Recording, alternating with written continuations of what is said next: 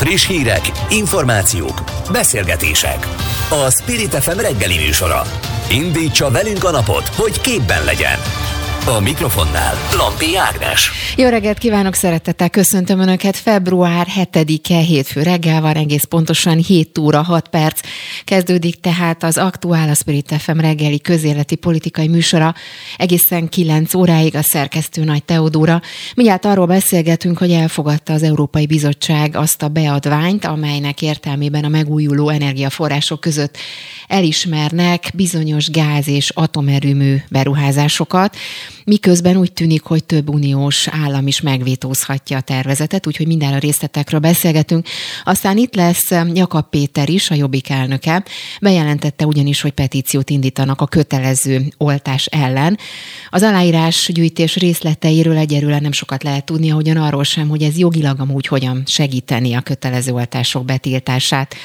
Beszélünk arról, hogy öt éven belül bevezetni az ellenzék az eurót, így látja az ellenzéki összefogás frissen ismertetett gazdasági, gazdaságpolitikai programja alapján, hogy ez mennyire reális, azt végigbeszéljük majd.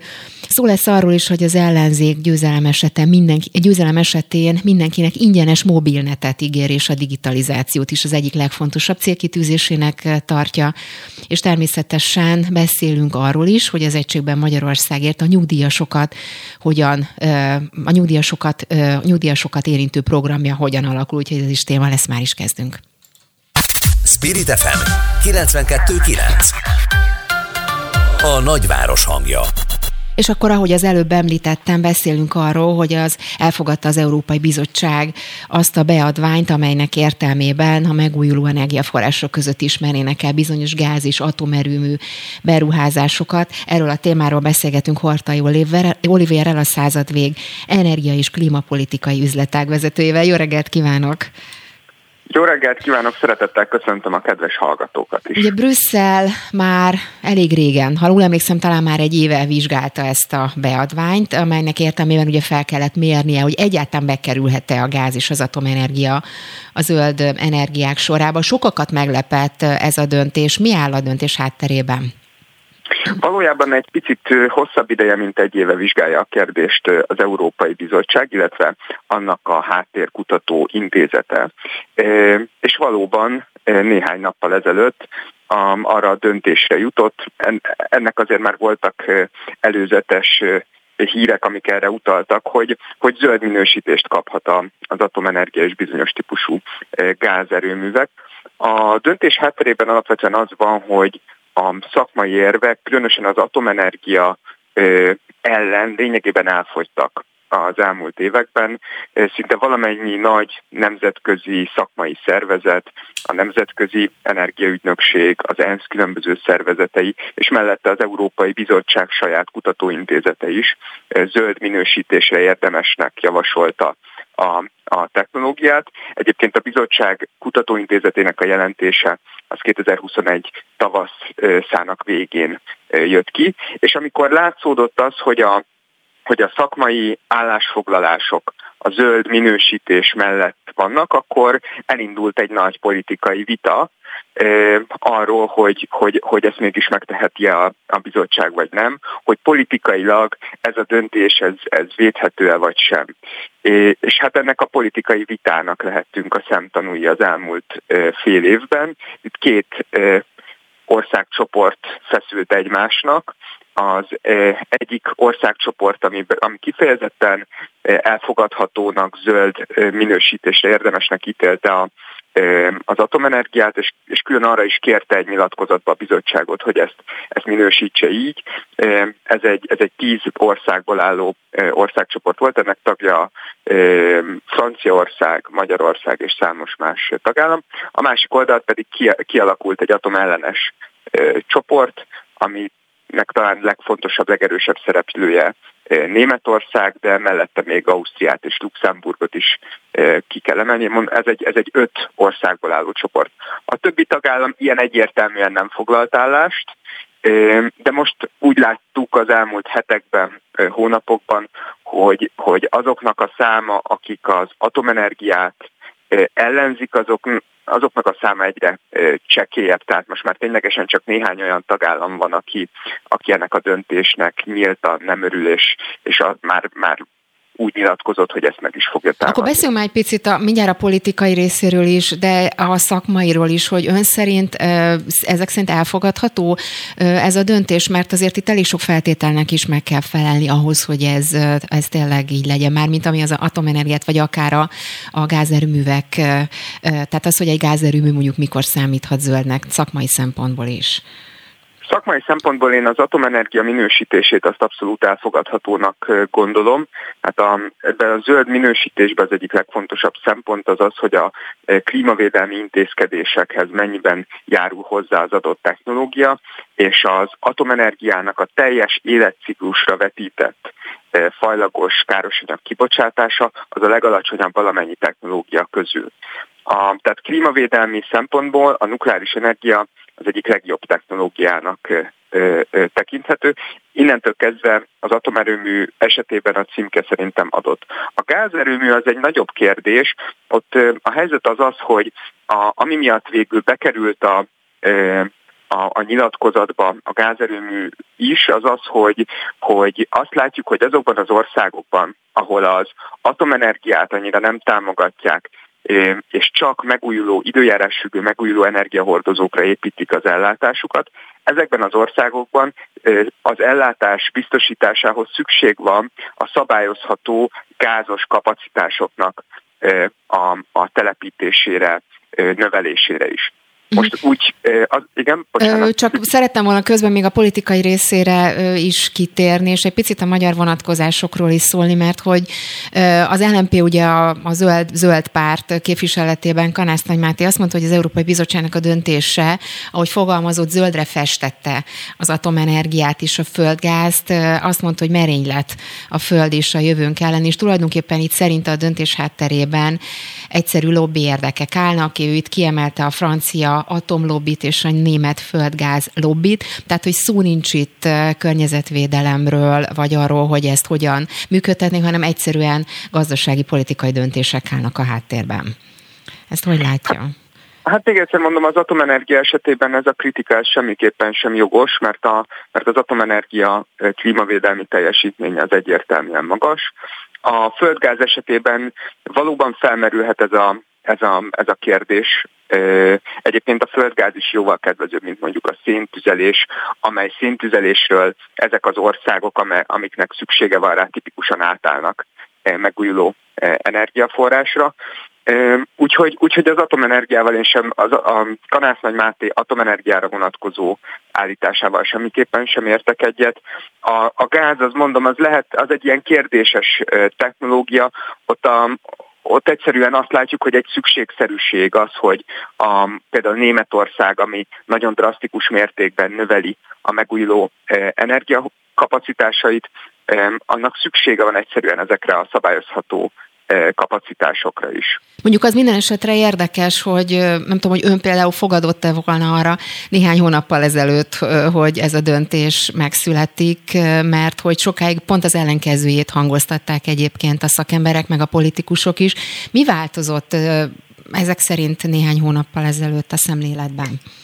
Én néhány hónapja is fogadtam volna arra, hogy ebbe az irányba alakulnak a dolgok. Ez már viszonylag, tehát szerintem ez régóta látszik, hogy ebbe az irányba halad majd a világ. Az elmúlt években a szakmai szervezetek szinte mind kiálltak a, az atomenergia mellett, mind, mindenki látja azt, hogy, hogy atomenergia nélkül nem lehet az ambiciózus klímavédelmi célokat e, teljesíteni. Ami nyitott maradt, az a politikai vita, viszont ott meg látszik az elmúlt években az, hogy a közvélemény támogatottsága az, e, az elszivárog azok mellől a, a, a pártok mellől, akik nyíltan támadják az atomenergiát. Például Finnországban a kormánykoalícióban lévő zöld párt néhány éve még radikális atomellenes politikát folytatott, most pedig néhány hónapja aláírta azt a nyilatkozatot, amiben a bizottságot az országok arra kérték, hogy minősítse zöldnek az atomenergiát. De mondhatnám Németországot is. Németországban körülbelül két hónappal ezelőtt volt egy nagy közvéleménykutatás, aminek az lett az eredménye,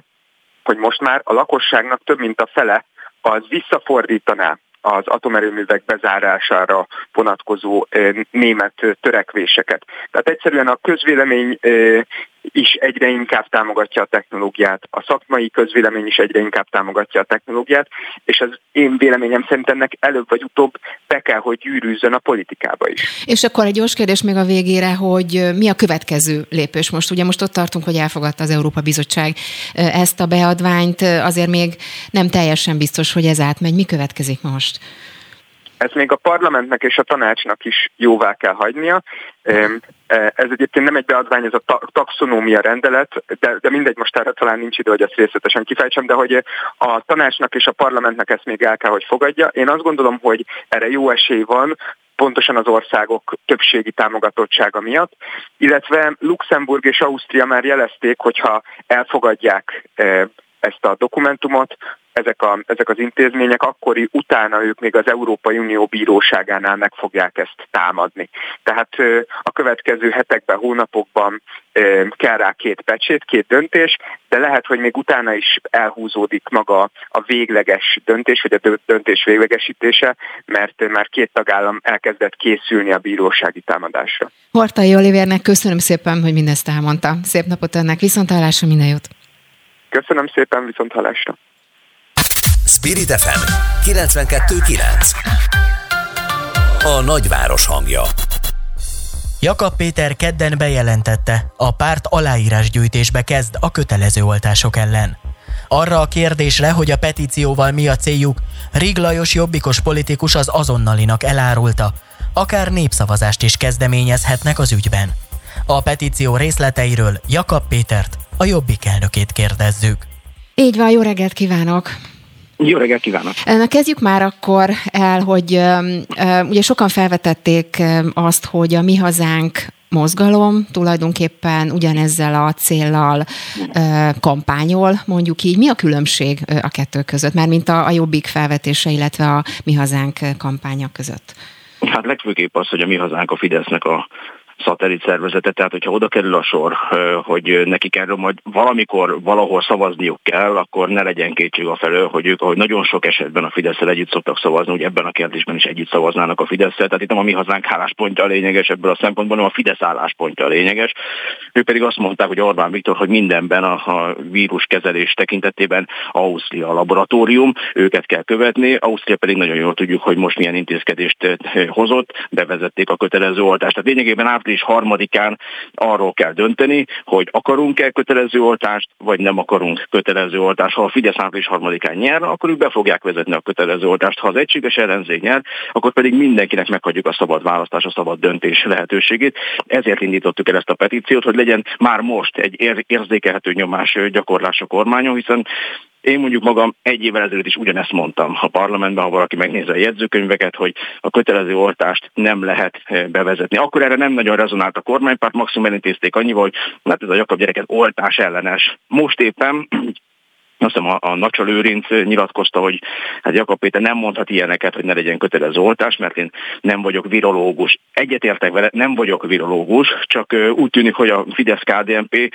a, a fodrásznál, a péknél, meg az autószerelőnél, meg azt gondolja, hogy ők meg virológusok, mert ugye a munkaadó kezébe adták a döntés lehetőségét nagyon sok esetben, hogy dönts el a munkaadó, hogy kötelezően mondjuk az autószerelő telephelyen az oltás, vagy éppen nem kötelező. Meg azt mondja, hogy hallgassunk a virológusokra, a virológus pedig azt mondja, hogy ha valaki átesik a betegségen, az nagyobb szintű védettséget élvez, mint az, aki mondjuk oltott. Ehhez képest a kormány mégis oltáshoz köti a védettség igazolvány megvédését. Ugye, és egyelőre ott tartunk azért, hogy ahogy ön is fogalmazott ebben, hogy, hogy korábban ugye Orbán Viktor azt állította, hogy nem lesz kötelező oltást, aztán ugye, hogy mondta, kötelezővé tette rendőröknél, tűzoltóknál, tanároknál, egészségügyi dolgozóknál, de ugye egyelőre itt megállt a történet, és, és ezek szintén azt gondolja, hogy a választások után kötelező lesz a társadalom többi ö, csoportjának is az oltás?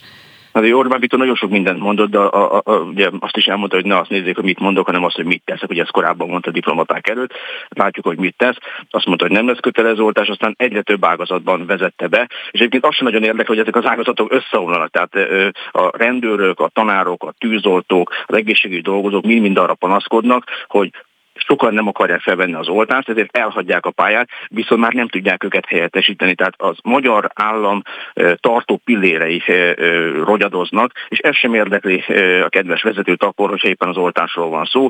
Ő nyakra főre vásárolja az oltásokat, ugye látjuk azt, hogy brutálisan drágán, tehát ugye a kínai vakcinát Szenegához képest dupláron vásároljuk meg, hogy, hogy nem, itt is közbe kellett iktatni egy offshore céget, tehát mondjuk Kínával Nagy-Britannia közvetlenül is tudott üzletelni, nálunk a magyar kormánynak kellett egy offshore cég, tehát még ebből is nyerészkednek, ebből is pénzt csinálnak. Tehát igen, az irány az az, hogy a társadalom minél szélesebb körében kötelezővé tenni az oltást. Április harmadikáig finomít a kormány, tehát látjuk, hogy ugye múlt héten a Jobbik bejelentette a petícióját, aztán a kormányinfo bejelentette Gulyás Gergely, hogy a védettség igazolványhoz, vagyis oltási igazolványhoz most már hát mégsem kell három oltás, hogy azt ők korábban tervezték, elég kettő is, május egyig. A választásokig finomítanak, a választások után pedig jön a fekete leves. És hogy gondolják, ugye kérdez, felvetődött itt a bejátszóban is, hogy, hogy maga a petíció, maga ez a kezdeményezés jogilag hogyan tudja segíteni mondjuk a kötelező oltásoknak a betiltását? Tehát ezt hogyan képzelik? Ez nem jogilag tudja segíteni a kötelező oltás betiltását, hanem érzékeny fájdalmat és veszteséget tud okozni a Fidesznek. A Fidesz minden szavazatban mér, minden népszerűségben e, mér. E, most a választások közelettével minden tekintetben dupla e, nyomás lehet kifejteni a kormányra. Emlékeztetnék a tavaly évvégi másik petíciónkra, amit a benzináremelés ellen indítottunk. Ugye brutális emelkedésnek indult az üzemanyagára, a Jobbik nem csak a parlamenti műfajt vetette be, nem csak, hogy tüntettünk az utcán Máté Szalkán, ugye ennek volt egy tüntetés sorozatot hirdettünk meg, egy állomásra sor került, aztán másnap bejelentette a Fidesz, hogy hatósági árasát teszi az üzemanyagárat. Itt is indítottunk egy petíciót. Lehet, hogyha egy évvel korábban tesszük, akkor fülebortját nem mozdítja a kormány, mert még nincsen választási időszak. De a választásokhoz közeledve minden egyes akció, minden egyes petíció az érzékeny veszteséget, szavazatveszteséget tud okozni a Fidesznek, és látjuk, hogy a benzinárnál is csak tessék módon léptek közbe, hiszen a kereskedőkre hárították ennek az anyagi terheit, tehát a kormány nem vállalt itt sem áldozatot, most sem vállal áldozatot, április harmadikáig, utána pedig már nem fogja érdekelni, csak a pénz és csak a biznisz. Lesz ebből népszavazás? Mert ugye Rigleros arról beszélt, hogy ha a kezdeményezés mondjuk több ezren, ahogy fogalmazott, akár százezren aláírják, akkor népszavazási kezdeményezést is indíthatnának? akár még ez is benne lehet, hiszen a, a, a társadalom véleményét ö, mindig jó megkérdezni, de azt azért mégsem tartom szerencsésnek, hogy ö, akár egy népszavazás útján bárkinek az akaratával ellentétes intézkedés kelljen bevezetni. Tehát ha mondjuk egy népszavazás azt mondja, hogy legyen kötelező oltás, attól még biztos, hogy vannak nagyon sokan Magyarországon, akik meg szabad oltást akarnak. Tehát a társadalom véleménye mindig nagyon fontos, a petíció is arról szól, hogy aki aláírja, az elmondja a véleményt, aki nem, az is elmondja a véleményt, akkor lehet, hogy ő támogatja a kötelező oltást. Én pedig azt mondom, hogy mindenkinek a szabad döntés, a szabad választás lehetőségét meg kell hagyni, hiszen mégiscsak a saját testéről saját maga döntsön az ember, főleg akkor, amikor az oltásnak az eredményességét a védettség tekintetében maguk a virológusok is megkérdőjelezik, hiszen, hogy a hiszem professzor úr mondta, hogyha valaki átesik a betegségen, nagyobb védettséget élvez, mint az, aki oltott. Mi a cél egyébként? Hány aláírást szeretnének összegyűjteni? Hát én az, az, az mindig az, hogy minél több aláírás érkezzen be, de legfőképp szeretnénk tudni a társadalomnak a véleményét. Tehát ha nagyon sokan aláírják, akkor nyilván az azt üzeni számunkra, hogy az emberek egyet. Mi az a nagyon azzal, sok, az, az, azt hogyan kell értelmezni? Tehát mi az pár ezer, pár tízezer, mi az, ami a nagyon soknak számítanak? Ne? Nézd, tehát konkrét számháborúba kell belemenni, most ugye négy napja tart az aláírás gyűjtés, 25 ezernél tart. Szerintem ez nem rossz egyébként, hogyha én ütemben haladunk, de ha valaki nem írja alá, az is üzenet számunkra, az pedig azt üzeni, hogy őt ez a kérdés vagy nem foglalkoztatja, vagy ő éppen kötelezővé tenni az oltást. Tehát mondhatják, mondhatnánk úgy, hogy ez egy fontos közvéleménykutatás, hogy mi szempontunkból kapunk egy visszajelzést a társadalom részéről, egyébként pedig a kormány érezze azt, hiszen ők mindent mérnek közvéleménykutatókkal, ők nem aláírásokban mérik ezeket sok esetben, hanem közvéleménykutatásokban és százalékokban. Hogyha a kormány azt látja, hogy ez a kérdés számára érzékeny veszteséget jelent, akkor a választások előtt akár még lazíthat is a korábbi álláspontján, de tudjuk azt, hogy április harmadikán pedig jön a kötelező oltás. Beszélj még egy kérdésről, ami az ellenzéket érint. Ugye Márkizai Péter bejelentette az RTL-en, hogy lesz köztársasági elnök jelöltje mégiscsak az ellenzéknek, sőt azt mondta, hogy a jó hírem az, hogy nem egy, hanem több nevünk is van. Ez egyrészt a jobbik szempontjából mit jelent? Önök támogatják azt, hogy legyen köztársasági elnök, az el, elnök jelöltje az ellenzéknek, és kiről beszélünk, kik a jelöltek? Hát ugye nagyon fontos, hogy a közös programunkban az szerepel, hogy közben köztársasági elnök választást szeretné, döntsön a nép arra, hogy ki az, aki számára a nemzetegységét meg tudja testesíteni. Tehát azt sem tartom kizártnak, hogy, hogy végül azt mondjuk, hogy valóban a közvetlen köztársasági elnök választás jegyében nem fogunk nevet mondani, de van olyan álláspont is, amelyik azt mondja, hogy az ellenzék azért mutasson fel egy alternatívát. Egyelőre három név van a kalapban, három név maradt a kalapban, de konszenzussal még e tekintetben döntés nem született. Elárulja, hogy ki ez a három? Ki, kiről beszélünk? Ki ez a három ember, aki egyáltalán jelöltként felvetődött? Ad, ad, addig, amíg ebben nincsen konszenzusos döntés, addig felesleges három nevet mondani, akkor kell egyet mondani, amikor ebben megállapodtunk. Na de a közvélemény nyilván az is érdekli, hogy kik lehetnek ezek a jelöltek. Ugye Iványi Gábortról lehetett olvasni, mint esetleges jelöltről. Ő benne van ebbe a háromba? Több nevet hoztak a pártok, nyilván a baloldali pártok is hoztak neveket. Mi jobbikosok is vittünk ebbe a kalapba nevet egy nemzetközi elismert magyar professzort. Egyelőre még, még, még vannak pro és kontra érvek, hogy ki az, aki kellő erőt és erőt egységet tud mutatni uh-huh. a Fidesz De legalább akkor szemben. a saját jelöltjük nevét árulja el nekünk. Azért nem árulom el, mert nem érdemes, hogy hogyha mégsem ő nyer, akkor nem érdemes számára ezzel kellemetlenséget okozni, hiszen a civil életben azért mindenkinek van még jövője, még akkor is, hogyha esetleg nem köztársasági elnökként. Iványi Gábor benne van ebben a háromban, legalább akkor azt erősítse meg, vagy cáfolja nekünk, hogy, hogy ő legalább, legalább ezt tudjuk. Nincs felhatalmazásom se mhm. Iványi Gábortól, se az ellenzéki pártokról, hogy ezt megtegyem. Mi a következő lépés akkor itt a jelöléssel kapcsolatban? Vannak pártelnök értekezetek, ahol még finomítjuk egymás álláspontját. Számomra egyébként most nem a köztársasági elnök jelölt kérdése a legfontosabb, hanem az, hogy a közös listát most már tudjuk le. Nagyjából a, a, a vége előtt pártszentivel vagyunk, és ezt követően valóban mindenki csak is kizárólag a kampányjal foglalkozzon, hiszen április harmadikán azért piszok nehéz küzdelemben kell majd ezt a rezsimet legyőzni. A lista tekintetében azt tudom mondani, hogy, hogy tényleg jól állunk, a vége előtt vagyunk. E, akkor legalább annyit áruljon el, hogy mikor lesz meg a teljes lista, vagy erre van-e bármilyen határidő, vagy belőttek-e maguknak bármilyen határidőt erre? Hát ilyen jogilag február vége a határidő, hogy minél hatékonyabban tudjunk kampányolni. Nagyon szeretném, hogyha napokon belül meg tudnánk ebben egyezni. Elég intenzív tárgyalásban vagyunk. Jakab Péternek, a Jobbik elnökének köszönöm szépen, hogy mindezt elmondta. Szép napot önnek, viszontlátásra minden jót. Aktuál. Friss hírek, információk, beszélgetések. A Spirit FM reggeli műsora. Indítsa velünk a napot, hogy képben legyen. A mikrofonnál Lampi Ágnes. Az ellenzéki összefogás frissen ismertetett gazdaságpolitikai programjából kiderült, hogy az ellenzék szerint 5 év alatt bevezethető az euró Magyarországon. Erről, az inflációról és az ellenzék gazdasági programjáról Vajda Zoltán, az Egységben Magyarországért Budapest 13-as egyéni választókerületében induló jelöltjét kérdezzük. Aki már itt van velünk a telefonnál, jó reggelt kívánok!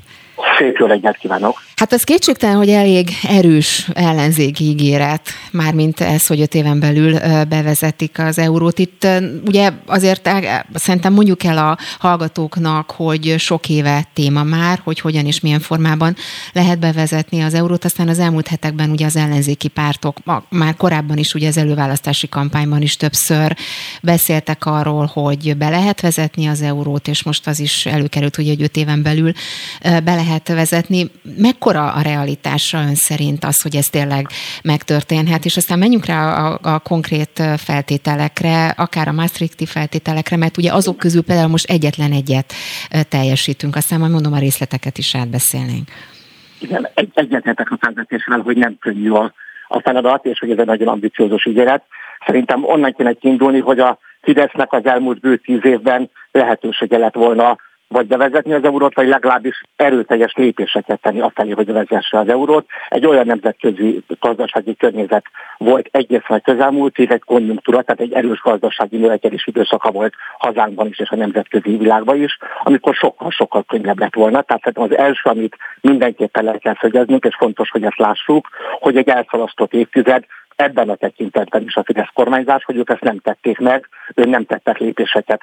A konkrét ügyet én azt hiszem, hogy azért érdemes itt a szónak minden veszőjét, vagy minden egyes apróságát is megfogalmazni. Én azt gondolom, hogy az a konkrét ígéretünk, mi, nekünk, mint közös ellenzéknek, hogy mi mindent megteszünk azért, hogy Magyarország öt éven belül bevezethesse az eurót. Én azt hiszem, hogy egyelőre felelősségteljesen, én közgazdász vagyok, makroközgazdász, igazából én azt mondom, hogy felelősségteljesen ezt mondhatjuk jelenleg, hogy mi mindent megteszünk azért, hogy öt éven belül bevezessük. Azért mondom ezt ilyen pontosan, egyrészt az, amit ön említett, és ha jól értem, mindjárt fogunk erről beszélgetni, mik ezek a bizonyos Maastrichti kritériumok, de van egy másik dolog, tehát aminek meg kell felelni, de a másik, amiért szerintem azért óvatosan kell fogalmazni, az, hogy nem látjuk a költségvetés számait, nem látjuk az államháztatás igazi állapotát, azt látjuk, hogy szétesett a költségvetés, elszállt az infláció, hatalmas az államadóság, tíz év alatt megduplázódott az államadóság, és menjünk végig ezeken mindegyen, hogyha, hogy, hogyha ön gondolja, de mi nem látjuk még jelenleg ezeket a számokat. Azt mondom, hogy az első lépés meg kell nyernünk a választásokat április Na de ha nem látják, és utána pedig át kell, néhány meg, és pedig át kell vennünk a minisztériumokat, és látni kell a költségvetés helyzet, az államháztatás helyzetét. Na de akkor a kérdés adódik, hogy ha nem látják a számokat, és nem tudják pontosan egyelőre a költségvetés számait biztosan, akkor hogyan ígérhetik meg, hogy öt éven belül bevezetik az eurót, és hogy önfogalmazott, értem, hogy mindent megtesznek, de ezt, ha, ha lefordítom, akkor ez azt jelenti, hogy nem feltétlenül biztos, hogy ez sikerülhet.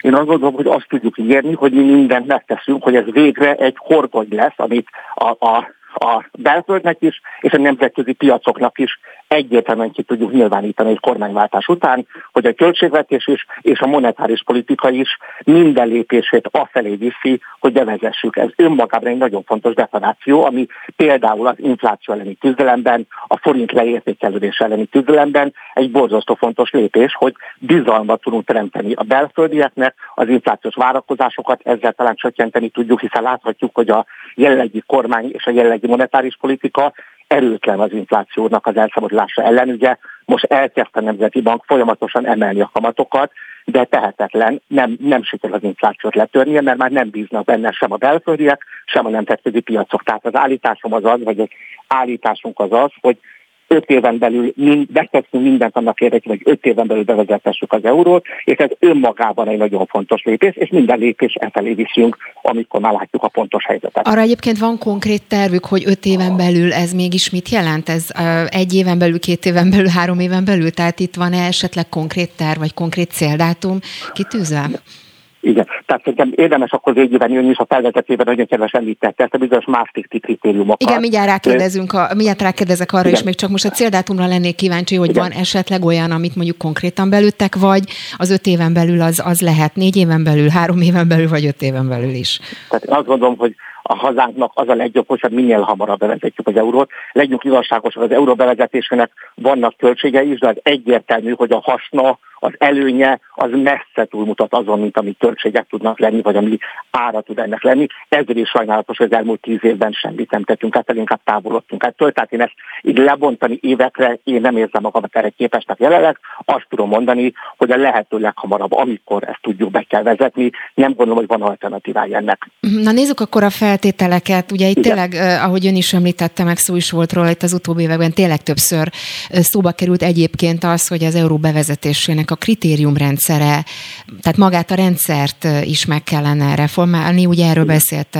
vagy erről szó volt egyébként az MNB részéről is, mert hogy régóta hangoztatják onnan is, hogy a Maastrichti kritériumrendszer már elavult, és egy sokkal részletesebb, kifinomult rendszerre lenne szükség, és az, az egyelőre nem ismert, hogy például az önök euróbevezetési stratégiájában mondjuk hasonló lenne ez a feltétel, vagy szigorúbb kritériumrendszernek számolnak. Itt ugye van szó van az árstabilitásról, kamatkonvergenciáról, rendezett költségvetésről, fenntartható államháztartásról és stabilitásról, és annélkül, hogy a részletekben belemennénk konkrétan, itt tényleg egyelőre ott tartunk, hogy egyetlen feltételt teljesítünk igen, nagyjából egy feltételt teljesítünk, azért van olyan, ami tehát maga a jelenlegi megfogalmazás és a másik konvergencia kritériumoknak azért valamennyi mozgásteret enged. Én ebben speciál óvatosan mondom, de egyetértek a Nemzeti Banknak a kommunikáciában, hogy való, valóban ezeket a kritériumokat újra lehetne fogalmazni. Én úgy értem, hogy van is erre tendencia, tehát hogy most ebben az időszakban, itt a COVID, időszak, COVID utáni időszakban, vagy a COVID alatti sajnos időszakban,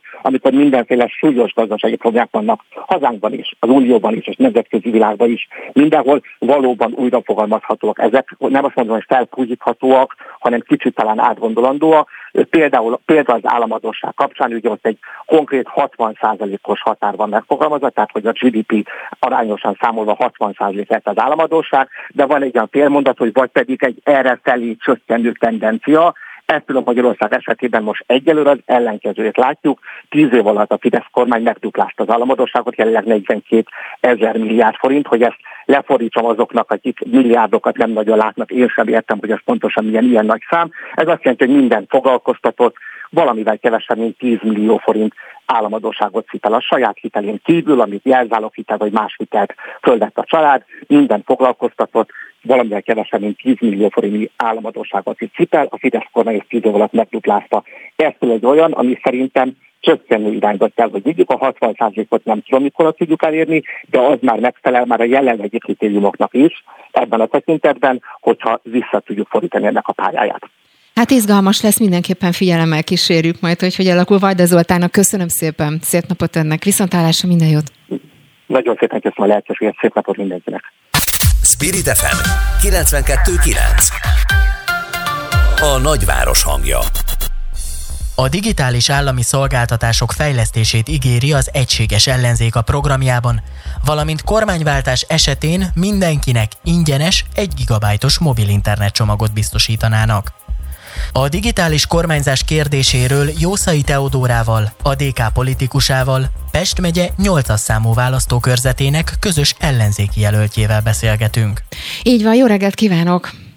Jó reggelt kívánok, üdvözlöm a hallgatókat. Na kezdjük akkor a digitalizációval. Ugye itt azért van egy másik párt, a Gatyán György féle pártról beszélek, amely pont ugyanezt ígéri. Mi a különbség az ellenzék ígérete, már mint ami általánosságban a digitalizációt illeti, illetve a Gatyán párt ígérete között?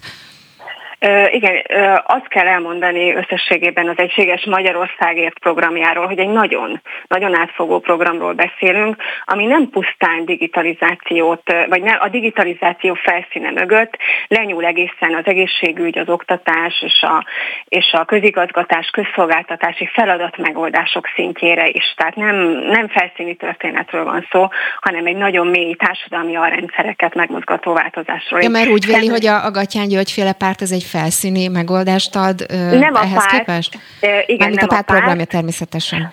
Nyilván azt gondolom, hogy amikor politikusok, szakemberek állnak neki egy-egy társadalmi alrendszerrel kapcsolatban a digitalizációnak a, a bevezetéséhez, akkor egészen más szempontok kerülnek elő, igen. Uh-huh. Akkor nézzük akkor az önök szempontjait. Ugye itt úgy fogalmaztak ezzel kapcsolatban, hogy a digitális kormányzás kérdése társadalmi ügy, mert hogy a társadalmi jólétet ez biztosíthatja a 21. században. Ezt hogy kell elképzelni a mindennapokban? Ez hogy történne? Annyival egészíteném ki, hogy össztársadalmi ügynek tekintjük, és azt gondoljuk, hogy egy 21. századi technológiának 2022-ben ideje megérkezni Magyarországra, tehát egy időszerű kérdésről beszélünk. Amikor az össztársadalmi ügyet vezetjük elő, akkor arra is utalunk, hogy valójában a digitalizáció elnevezése is idegen még a magyar társadalomtól. Az elmúlt, az előző uniós finanszírozási ciklus rengeteg rengeteg ö, ö, támogatásának a felhasználása ellenére sem sikerült az Orbán kormánynak ö, bevezetni ezt a magyar társadalomba egy pozitív fogalomként. A digitalizáció ö, nem csupán technológiai megoldás, vagy nem csupán gazdasági kérdés, úgy kell rá tekinteni, mint a, az állampolgárok hétköznapjainak a tehermentesítését megcélzó folyamat.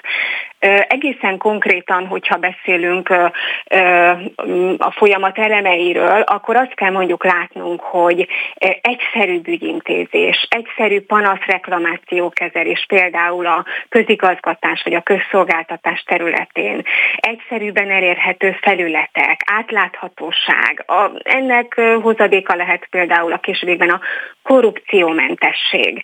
De a mindennapok szintjén kezdhetjük azzal is, ami az ön felvezetőjében is elhangzott. Igen, mindenki számára elérhető, ingyenes egy gigabájtos mobil internet csomagot szeretnénk biztosítani, mert azt gondoljuk, hogy akár csak a munkavállalás és a tanuláshoz való jog is alapjog, egész egyszerűen az internethez való hozzáférésnek és alapjognak kell lenni. Azt gondolom, hogy ezt a pandémia időszaka teljesen egyértelművé tette.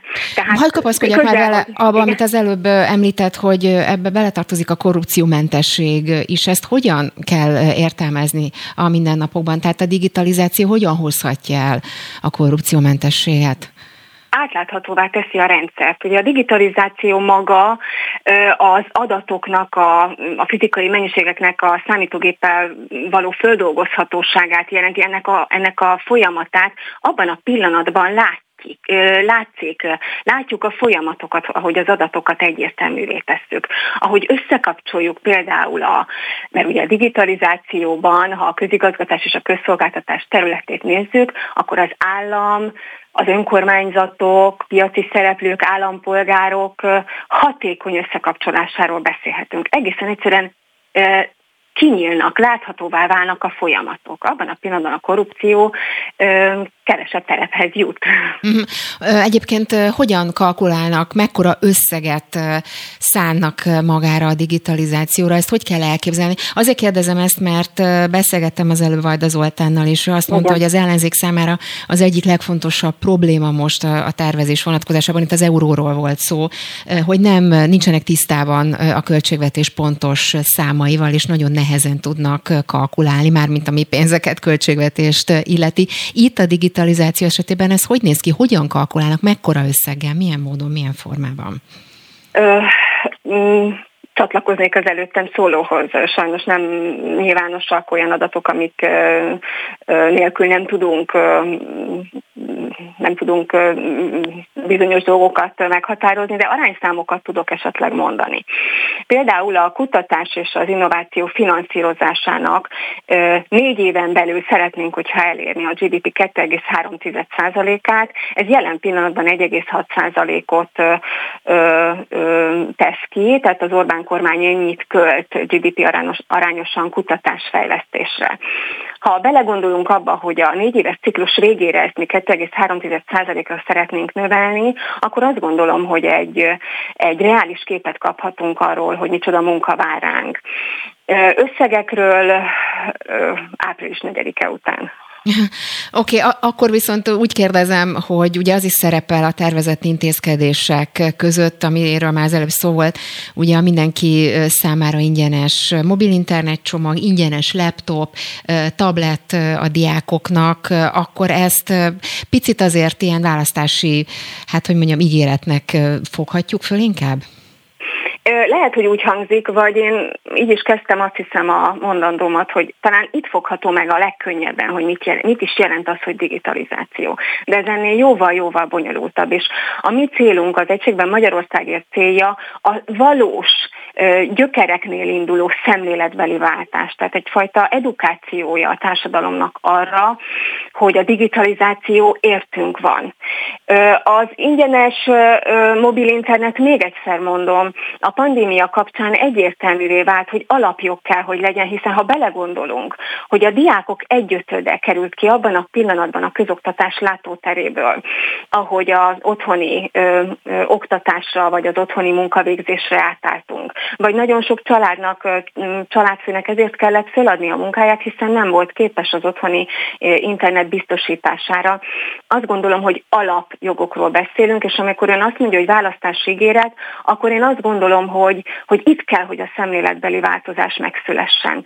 Minden egyes gyermeknek hozzáférhetővé kell tenni azt, függetlenül attól, hogy milyen családba született, hogy része legyen a közoktatásnak. Egyetlen egy példát hagy mondjak, hogy értse, hogy miről van szó, vagy értsék a hallgatók, hogy miről van szó. A, ma Magyarországon közel 70%-ban határozza meg azt, hogy egy gyermek a, az ország mely részén születik, hogy milyenek az életkilátásai. 70%. Ez egy skandináv államban 6-8%-ot jelent. Tehát olyan egységes színvonalú ö, oktatást kell biztosítani, ö, lehetőségeket kell biztosítani a gyermekeknek, amik, amik biztosítják, hogy azonos életességgel kerülnek ki az életbe. Ennek alapja alapja ma 2021-ben az ingyenes internet. Tehát nem tekinteném pusztán kampányfogásnak. Beszélünk majd még erről. Nagyon szépen köszönöm Jószai Teodorának, a DK politikusának. Szép napot! Nagyon szívesen. Köszönöm minden jót! Spirit FM 92.9 A nagyváros hangja Bemutatta a nyugdíjakkal és a nyugdíjasokkal kapcsolatos programját az ellenzéki összefogás. Kiszámítható svájci indexálást, jobb egészségügyi ellátást, tanulási lehetőséget és kulturális szolgáltatásokat ígérnek kormányváltás esetére. Koncer Erik, a DK elnök helyettese kiemelte, nem csak meg akarják őrizni a 13. havi nyugdíjat, hanem további intézkedéseket is hoznának a nyugdíjasok érdekében. A Fidesz közleményben úgy reagált, a színfalak mögött már készen van a baloldal nyugdíjasokat megszorító csomagja.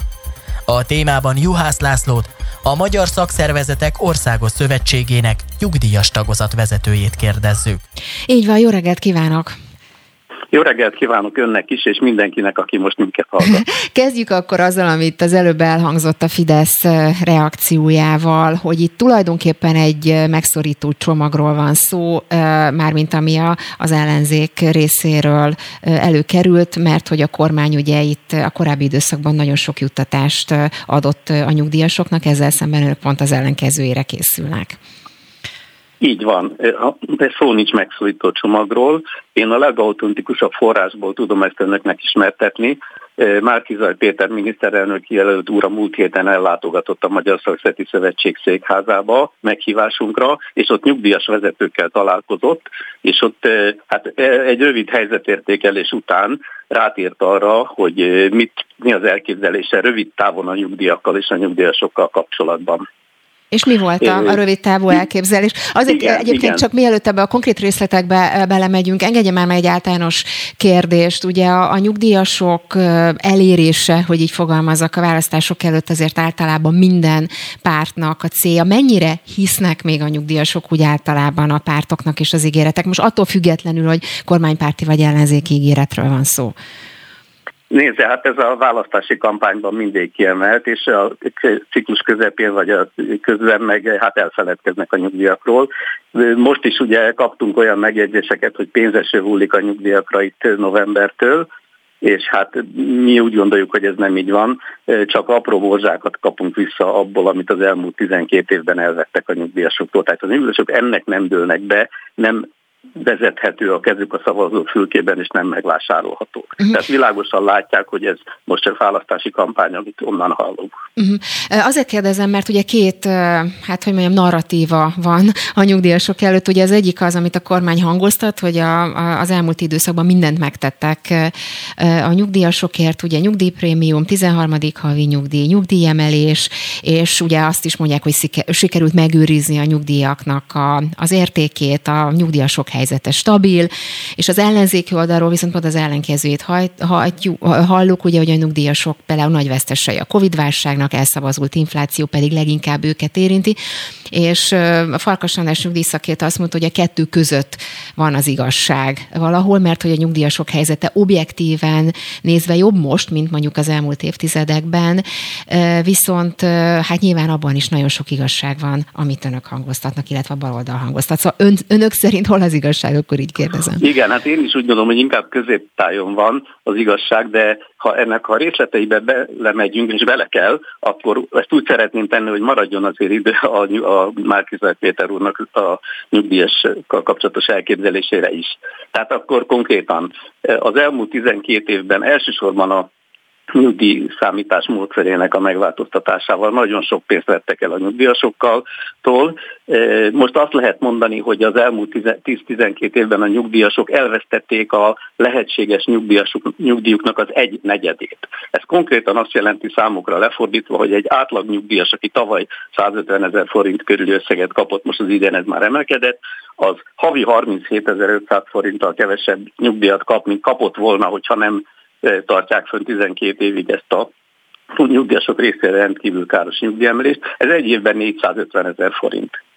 az átlagnyugdíjasnak, akinek több a nyugdíja, több, akinek kevesebb, természetesen kevesebb. Na most ehhez kell mérni a nyugdíjprémiumot, ami 80 ezer forint, és arról most nem is akarok részletesen beszélni, hogy csak december hónapban 7%-kal nőtt az infláció, ami ezt bőven felemésztette, amit, amit novemberrel kaptak nyugdíjprémium ügyben a nyugdíjasok, és ez nem egy ajándék, hanem ez egy törvény írja elő 2009 óta. Uh-huh. Tehát ez nem, nem egy kegy, amit most kaptak, egy jelentős dolog viszont tényleg van, amit el kell ismerni, a 13. havi nyugdíjnak a visszavezetése, ez 8%-kal emeli éves, havonta a nyugdíjasok nyugdíját. Ez valóban így van, de az a kérdés, és ezt Márkizai Péter úr is így tette fel, hogy miért csak most? Hát az első, előző 12 évben miért nem volt erre lehetőség? Egyébként én még ő is azt is megjegyezte a bevezetőjében, hogy úgy látja, hogy csak négy év alatt 13%-kal csökkent a nyugdíjak vásárlójára. Tehát nem, hogy megérezték volna, hanem úgy azt, azt mondta, hogy 13%-kal csökkent. Tehát én azt gondolom, hogy a nyugdíjasokat ezzel nem lehet megtéveszteni. A nyugdíjasoknak nem évvégi apró morzsákra, ajándékokra, cukorkákra van szükségük, hanem kiszámítható stabil, a megélhetést biztosító nyugdíjukra, ami összhangban van az egész életükben nyújtott teljesítményükkel, szolgálati idővel és a befizetett járulékkal. Uh-huh. Ezt kérik a nyugdíjasok, és nem 13-at. Megköszönjük és örülünk neki, de minden hónapban a megélhetés biztosító nyugdíjat szeretnénk. Egy nagyon-nagyon gyors választ fogok kérni a Svájc indexálással kapcsolatban. Ugye ez most felvetődött, tehát hogy az infláció mellett a bérek emelkedésének az arányát is elismernik itt a nyugdíjak évelei emelésénél. Itt hogyan kalkulálnak ez mekkora összeg lenne, és mikortól vezethető be?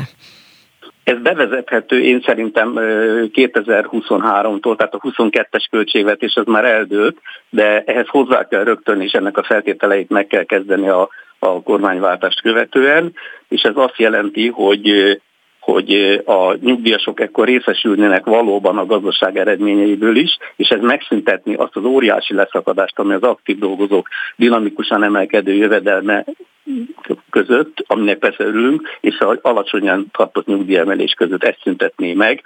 Tehát ennek az összegét nehéz most megmondani, de, de az biztos, hogy ez kifizethető, és erre, erre van pénz ebben az országban. Juhász Lászlónak köszönöm szépen, hogy mindezt elmondta. Viszont hallásra, minden jót. Köszönöm szépen az érdeklődést, viszont hallásra. Aktuál. Friss hírek, információk, beszélgetések. A Spirit FM reggeli műsora. Indítsa velünk a napot, hogy képben legyen. A mikrofonnál Lampi Ágnes.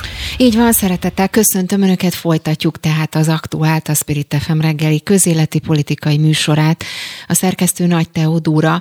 Mindjárt azzal folytatjuk, azzal a témával, hogy Márkizai Péter bejelentett, hogy mégiscsak lesz köztársasági elnök jelöltje az ellenzéknek. Igaz, egyelőre még nem tudni, hogy ki lehet az, is úgy tűnik, hogy a pártoknak sem sikerült erről megegyezni.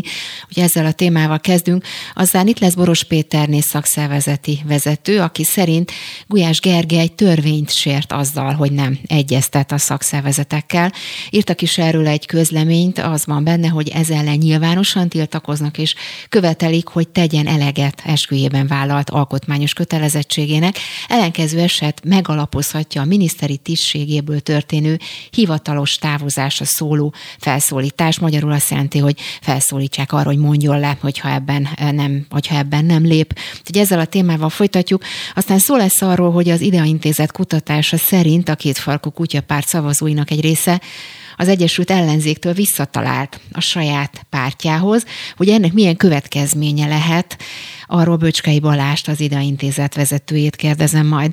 Szó lesz arról, hogy az Európai Gyógyszerügynökség azt közölte, hogy nincs elegendő bizonyíték a koronavírus elleni negyedik oltás beadására.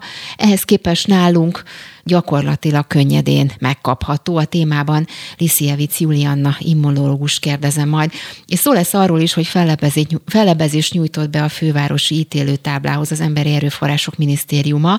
Ebben azt kérték, hogy a bíróság helyezze hatályon kívül az első fokon eljáró fővárosi törvényszék döntését, amely egyébként jogszerűnek mondta ki a két órás figyelmeztető pedagógus sztrájkot, hogy ebből mi következik, arról majd Gosztonyi Gábort, a PS alelnökét kérdezem. Spirit FM 92.9 A nagyváros hangja És akkor kezdjük ezzel a bizonyos bejelentéssel, amit Márkizai Péter tett, mármint arra, hogy az ellenzéknek mégiscsak lesz köztársasági elnök jelöltje. Erről Gáspár Kristófot, a Paradigma Intézet elemzőjét kérdezem. Jó reggelt kívánok! Jó reggelt kívánok, köszöntöm a hallgatókat. Beszéltem itt a műsor elején, 7 óra után nem sokkal Jakab Péterrel, Jobbik elnökével, és ő azt mondta, hogy van három jelöltje az ellenzéknek, köztársasági elnök jelöltnek, nem árulta el, hogy kiről van szó, és hogy egyelőre még egyeztet az ellenzék erről, de az minden esetre most már tényleg bizonyosnak látszik, hogy lesz jelölt, már mint ami az a köztársasági elnököt illeti. Ön hogy látja, mennyire van időben ezzel az ellenzék, és mikor, és nem kellene esetleg a konkrét jelöltekről is tudnunk? Korábban ugye azt hangzott el, amikor még január elején bejelentette Orbán Viktor, hogy Novák Katalint jelöli majd a Fidesz államfőnek, következő államfőnek, ez ugye március közepén lesz esedékes ez a választás, hogy, hogy jó lett volna, hogyha időben, akár még korábban is megnevezi a közös ellenzék a saját jelöltjét. Viszont én azt gondolom, hogy most jelen pillanatban sokkal fontosabb a kampány és a kampánynak a, a, a menedzselése, és ebből a szempontból nyilván nem elhanyagolható köztársaságának választás, hiszen mint a kampánynak a kellős közepére esik ez a választás, óhatatlanul is erős kampánytémává fog válni, egy olyan kampánytémává, ahol, ahol hát úgy kell megjelölni a, az ellenzéknek a jelöltjét, és most már biztos vehetjük, hogy lesz ilyen, hogy az ő személy az elsősorban ne is magán a választáson tudjon sikeres lenni, hiszen ezt a Fidesz kétharmada birtokában ezt a választást biztosan meg fogja nyerni Novák Katalin, azt azért kijelenthetjük. Sokkal inkább szóljon a választók felé, és üzenetértékű legyen. Tudhassák, hogy valami teljesen más világot próbál képviselni az ellenzék, elsőként hat párt összefogva azért, hogy, hogy a választáson utána sikeresek legyenek, és majd pedig egy olyan víziót próbáljanak meg megvalósítani, ahol belefér az, hogy nem Novák Katalint jelöli például államfőnek a Fidesz, hanem, hanem valaki mást tudnak az ellenzék részéről jelölni, és ezt próbálják majd most is megtenni. Igen, ugye ez, ahogy ön is mondja, ez most mindenképpen a kampány részévé fog válni, ezt ugye nehéz elkerülni, és ahogy az előbb említettem, úgy tudni legalábbis, hogy három jelöltről van szó, és érdemes azt felidézni, ugye arról is szó volt, hogy esetleg a jelöltet majd egy az előválasztás, hogy hasonló kampány keretében lehessen megválasztani, ugye ezt erről is beszélt korábban az ellenzék, ez mennyire járható út ön szerint?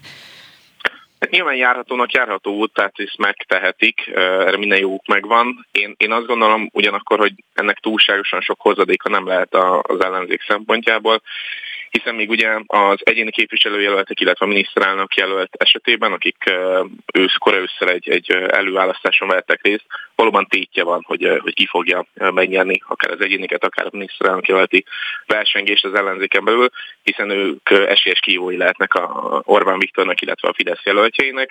Még az államfő választás esetében azért nem erről beszélhetünk, itt nem a, nem a választáson dől el, gyakorlatilag nem olyan klasszikus választáson dől el a, a köztársaságának személye, mint a többi pozíció esetében. Itt pusztán ugye a parlamenti képviselők szavazhatnak, jelenleg ugye kétharmados többsége van a Fidesznek, ez azt jelenti, hogy mindösszesen egyetlen egy darab szavazás elég ahhoz, hogy kétharmaddal megválasszák a következő évre a köztársasági elnököt. Így azt gondolom, hogy ez, ez talán egy kicsit erodálná adott esetben a, a, az ellenzéknek a, a jelölését. Szerintem sokkal fontosabb lenne, hogy egy, egy közös, egységes állásponton egy nagy köztiszteletnek örvendő népszerű szemét jelöljenek, aki nyilván nem fog sikeresen részt venni ezen a választáson, viszont mindenféleképpen jelzésértékű, hogy, hogy valami teljesen más világot próbál bemutatni az ellenzék. Egyébként, ha már, a, ha már a közös álláspontot illeti, akkor, akkor kíváncsi vagyok, hogy mi a vélemény arról, hogy a Jobbik most egy petíciót indított a kötelező oltás ellen.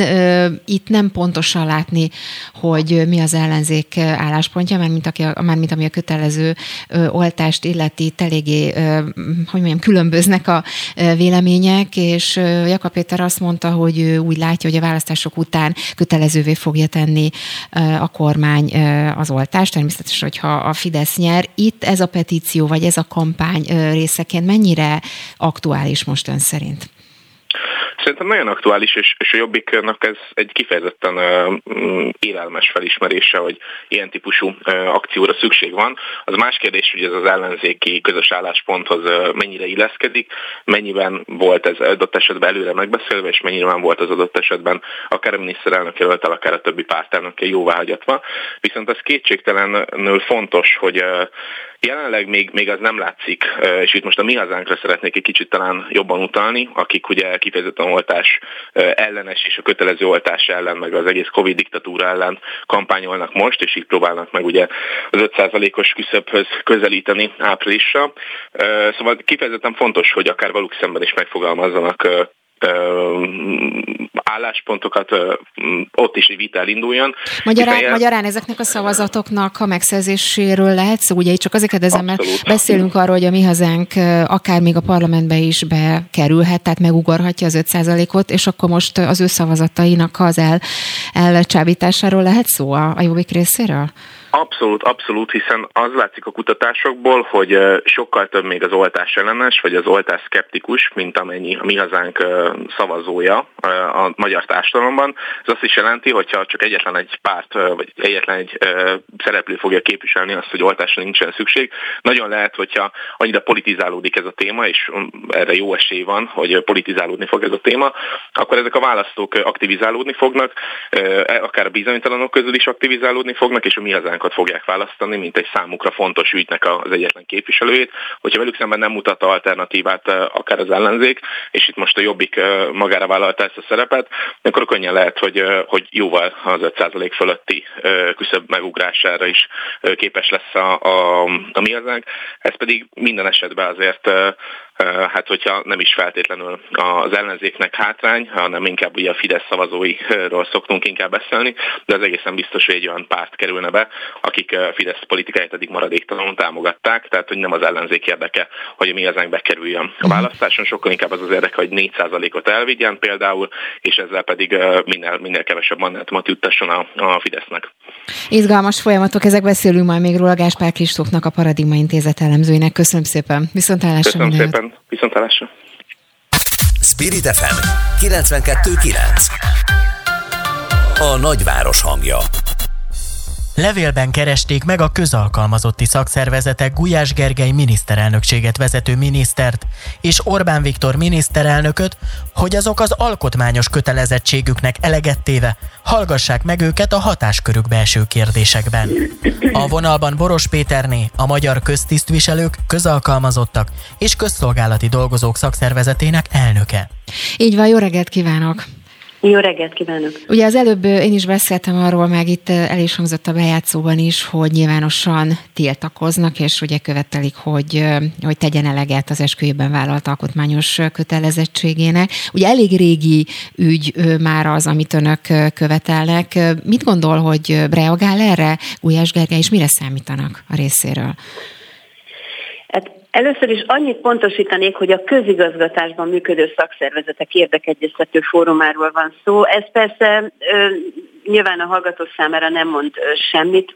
A 28 féle felszabdalt közszolgálat egy olyan része, amelynek egyik részében például munkáltatóként szerepel a, a kormányzat, és egy törvénysértésről van szó tulajdonképpen, illetve nem is egy, hanem két törvényt sértett meg a, a miniszter. Az egyik a közszolgálati tisztviselők jogállásáról szóló törvény, tehát a kormánytisztviselőkre irányadó, a másik pedig a köztisztviselők jogállásáról szóló törvényről van szó, és ebben mind a kettőben az szerepel, hogy a ki kell kérni a közszolgálati érdekegyeztető fórum véleményét a közszolgálat tekintetében a dolgozók életkörülményeire, kereseti viszonyaira, a szociális helyzetére és a többi. Tehát én azt gondolom, hogy a miniszter úrnak meg kell szólalni ebben az ügyben, mert megszólalt például a pedagógusok sztrájkjával kapcsolatban, és ő azt mondta, hogy ő szerinte nem volt törvényes a sztrájk, én nem tudok különbséget tenni törvénysértés és törvénysértés között. A pedagógusok sztrájkját én nem tartom törvénytelennek, viszont ezt feltétlenül annak tartom. Tehát én úgy gondolom, hogy egy miniszter, aki betölti ezt a pozíciót, és akinek a az alaptörvényben rögzített és miniszteri eskü szövegében is benne van, hogy Magyarországhoz és annak alaptörvényéhez szüleszek, jogszabályait megtartom, és másokkal is megtartatom. Uh-huh. Ez, ez úgy gondolom, hogy indokolt, hogy választ reagáljon mit tesznek, a, a hogyha, mit tesznek, vagy mit tehetnek, hogyha ez nem történik meg? Van-e esetleg erre vonatkozóan bármilyen tervük, hogyha ez nem történik meg, vagy esetleg a helyzet nem változik?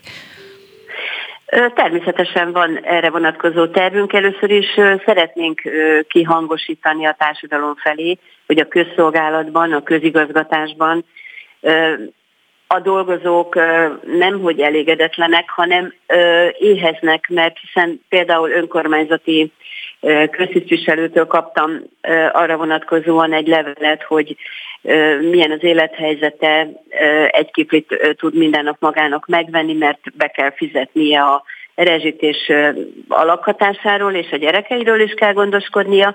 Tehát én azt gondolom, hogy ezeket kell a társadalom számára kihangosítani, és ez én úgy gondolom, hogy nagyon fontos dolog, és természetesen az akció az, amit előkészíthetünk még, csak van egy problémánk, méghozzá az, hogy nem hagyhatjuk figyelmen kívül azt, hogy elkövetkezik egy kormányváltás. Tehát nekünk nagyon fontos az, hogy ja, önök, arra számítanak, kormány... önök arra számítanak, hogy kormánywáltás lesz, és így, így kalkulálnak, így készülnek?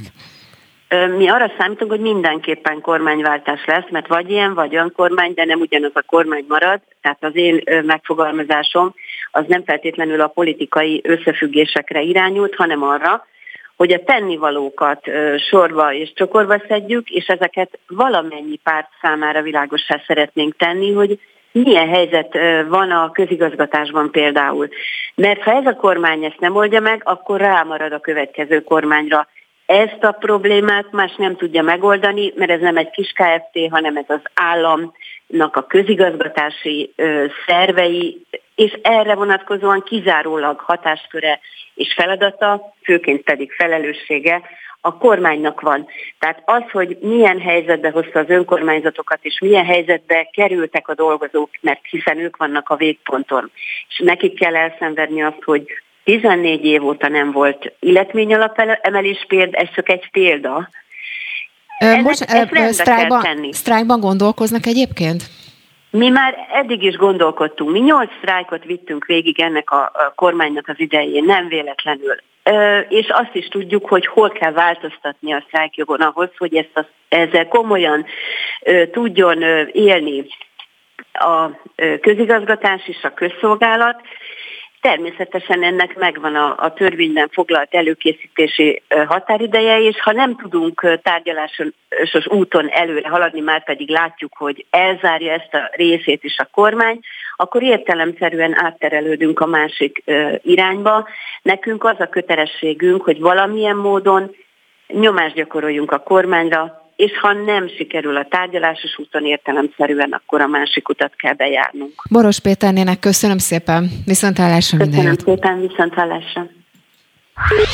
Aktuál. Friss hírek, információk, beszélgetések. A Spirit FM reggeli műsora. Indítsa velünk a napot, hogy képben legyen. A mikrofonnál Lampi Ágnes. Az IDEA intézet januári felmérése alapján a kétfarkú kutyapárt szavazók egy része az Egyesült Ellenzéktől visszatalált a pártjához. A Közvéleménykutató Intézet a következő kérdéssel fordult a párt szavazóihoz. 2021 őszén az előválasztás második fordulójának eredményeképpen Márkizaj Péter lett az ellenzék közös miniszterelnök jelöltje.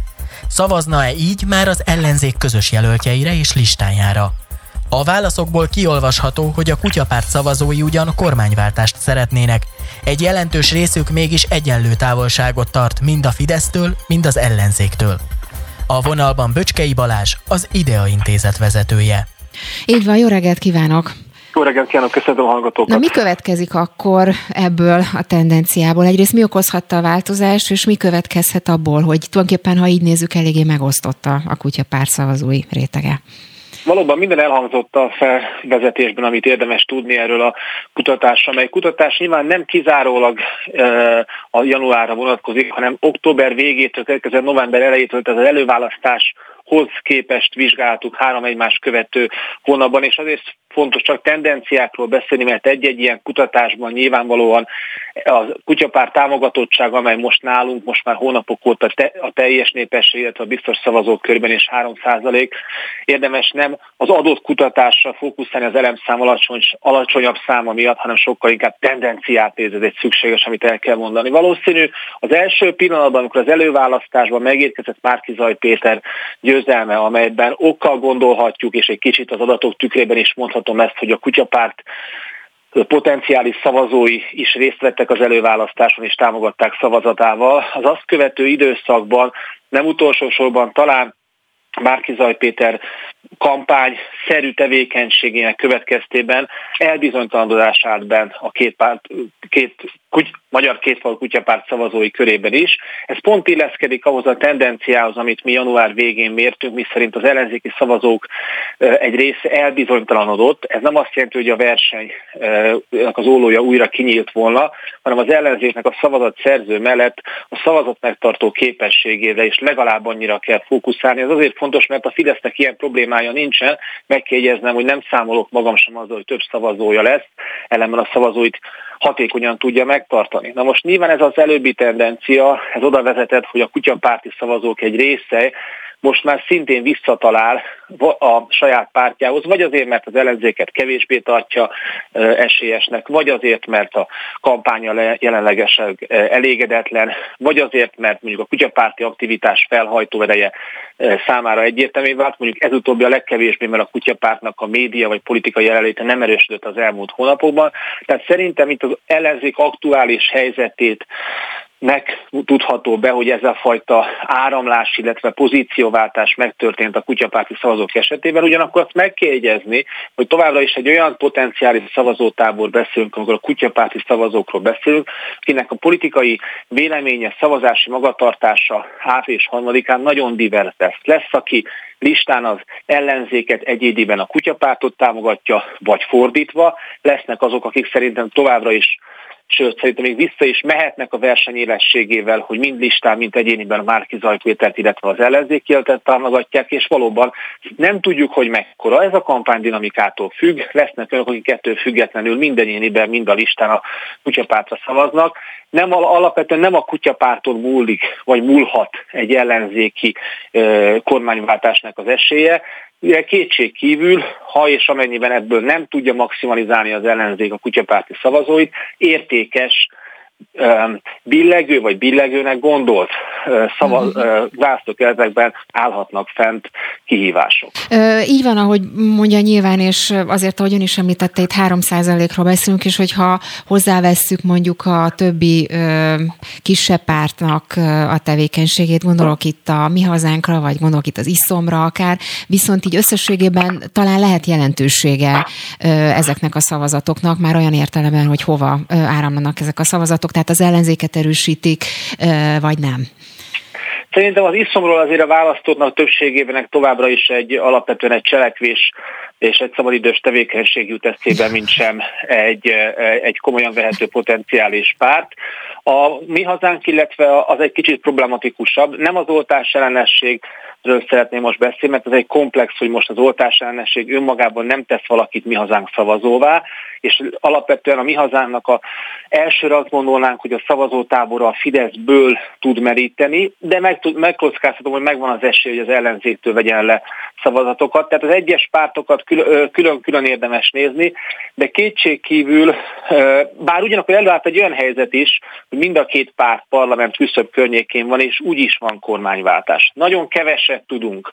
Ezekről a úgynevezett billegő, vagy olyan körzetekről tovább, ahol az ellenzéknek mindenképpen győznie kell a sajátjaink kívül ahhoz, hogy kormányváltást érjen el hiszen ez egy alapvetően e, egyéni dominanciájú, egyéni választókért dominanciájú választási rendszer, legalábbis preferálja azt, és lehet, hogy a létező, ezek a pártok, amiket ön is említett, ezek ott nem bírnak felhajtóerővel, nem bírnak szívóerővel, nem bírnak láthatósággal, tehát mindig a listás tendenciákat érdemes azért, ahhoz hozzá kell tenni mindig, hogy ez egyéni választókertekben dől el a nagy mutatvány. Még egy kérdés, amire nagyon kíváncsi vagyok a véleményére. Ugye Márkizai Péter bejelentett, hogy mégiscsak lesz köztársasági elnök jelöltje az ellenzéknek. Itt adásban beszéltem Jakab Péter jobbik elnök elő. Annyit elárult, hogy az ellenzéknek van három, ne, három név van, aki esetleg szóba jöhet köztársasági elnök jelöltként. Ez most a kampány szempontjából mennyire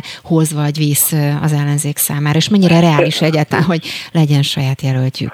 Szerintem a kicsit, ahogy a, tette fel a kérdést, ugye egy picit volt egy jó értelemben megbicsaklás a kérdésben a reális kifejezés kivondásánál, és nyilvánvalóan semmi, semmilyen realitása nincsen. Kampány szempontjából sem felhajtó, sem húzó ereje nincsen. Az kétségkívül fontos szimbolikájában, hogy az ellenzéknek van világa, egy köztársasági elnök kapcsán, potenciális köztársasági elnök kapcsán, nem is potenciál, hanem jelölt kapcsán fel tudja mutatni személyében, attól függ, hogy milyen emberről van szó, hogy mit gondol a világról, Magyarországról, a politikai közösségről. Tehát tekintsük ezt a jelöltségi folyamatot egy médium helyzetnek, amely kapcsán sok mindent el lehet mondani az ellenzéknek, amit adott esetben pártprogramra van 5000 karakterben leírva, kevésbé tűnik olyan egyértelműen kézzelfoghatónak a választó számára. Böcskai Balázsnak az ide intézet vezetőjének köszönöm szépen. Viszont Köszönöm, viszont Aktuál. Friss hírek, információk, beszélgetések. A Spirit FM reggeli műsora. Indítsa velünk a napot, hogy képben legyen. A mikrofonnál Lampi Ágnes. Az Európai Gyógyszerügynökség csütörtöki sajtótájékoztatóján azt közölte, jelenleg nincs elegendő klinikai vizsgálatból származó bizonyíték arra, hogy a koronavírus elleni védőoltás negyedik adagjának beadatását a lakosság többségének javasolják. Marco Cavalleri az Amsterdami Testület vezető tisztségviselője ugyanakkor hangsúlyozta az oltási kampányok folytatásának fontosságát, többek között a harmadik oltás felvételét, amely magasfokú védelmet nyújt a vírus okozta súlyos megbetegedések ellen. A témában Lisziewicz Julianna immunológust kérdezzük. Aki itt van a telefonban, jó reggelt kívánok! Jó reggelt! Hát tényleg érdekes ez a helyzet, ugye az Európai Gyógyszerügynökség egyelőre nem javasolja negyedik oltást, miközben nálunk itt Magyarországon tulajdonképpen aki szeretné, az, és ugye a feltételeknek megfelel, az megkaphatja. Akkor most mi a megfelelő álláspont ezzel kapcsolatban? Hát nagyon fontos kérdés ez. Először röviden összefoglalnám, hogy az oltások nem védenek meg minket a fertőzéstől, a jelenlegi omikron variáns fertőzésétől. Tehát arra jók, hogy a, esetleg a betegség enyhébb tünetekkel ö, zajlo, zajlódjon le. Tehát én kinek javaslom az oltást? Csak annak, aki két kínai oltást kapott, és csak egy nyugati oltást kapott, tehát annak javaslom, hogy kapja meg a negyedik oltást. És bocsánat, nekik és miért javasolja a kínai vakcina igen, hatékonysága ez, miatt? Ez, de igen. Vagy kevésbé, vagy tehát kisebb fokú hatékonysága a betegségtől, miért? Tehát a betegségtől az úgynevezett T-sejtes immunválasz véd meg. És a kínai vakcina az nem csinál elegendő T-sejtes immunválaszt. Tehát a kínai vakcina megvédett minket az alfa, béta vagy még a delta variáns fertőzéstől ellen egy bizonyos, bizonyos mennyiségig, de a betegség lefolyásának az enyhítésétől nem véd meg. Tehát a T-sejtes immunválasz véd meg, ami nagyon jól csinál az orosz vakcina, az AstraZeneca vakcina és az RNS alapú vakcinák, tehát a Pfizer vagy a Moderna. Tehát aki nem kapott két Pfizer, Moderna vagy orosz vakcinát, még annak javaslom a negyedik oltást.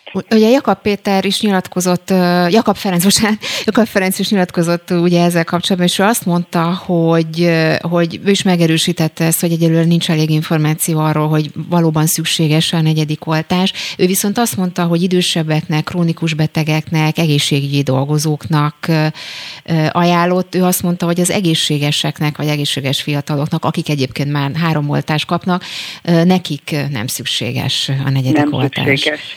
Nem szükséges, abszolút, de nincs adatra rá, hogy ők egy enyhébb betegség tüneteket fognak mutatni. Tehát én azt gondolom, hogy én a 90 éves apámnak is három oltást adattam be, tehát nem, nincs szüksége a negyedik oltásra tehát nem véd meg jobban egy negyedik oltás, hogyha az első kettő nem kínai volt. Uh-huh. Ehhez képest mondjuk Falus András, immunológus professzor, ő azt mondta, hogy idővel majd szükség lesz a negyedik oltásra. Ezt ön is elképzelhetőnek tartja, és ha igen, akkor mennyi ez az idő, ami, ami esetleg ez szükségesé teheti majd? Én úgy gondolom, hogy a jelenlegi vakcinákból nem lesz szükség a negyedik oltásra, mivel a vírus már annyit változott azóta, mióta ezeket az oltásokat kifejlesztették.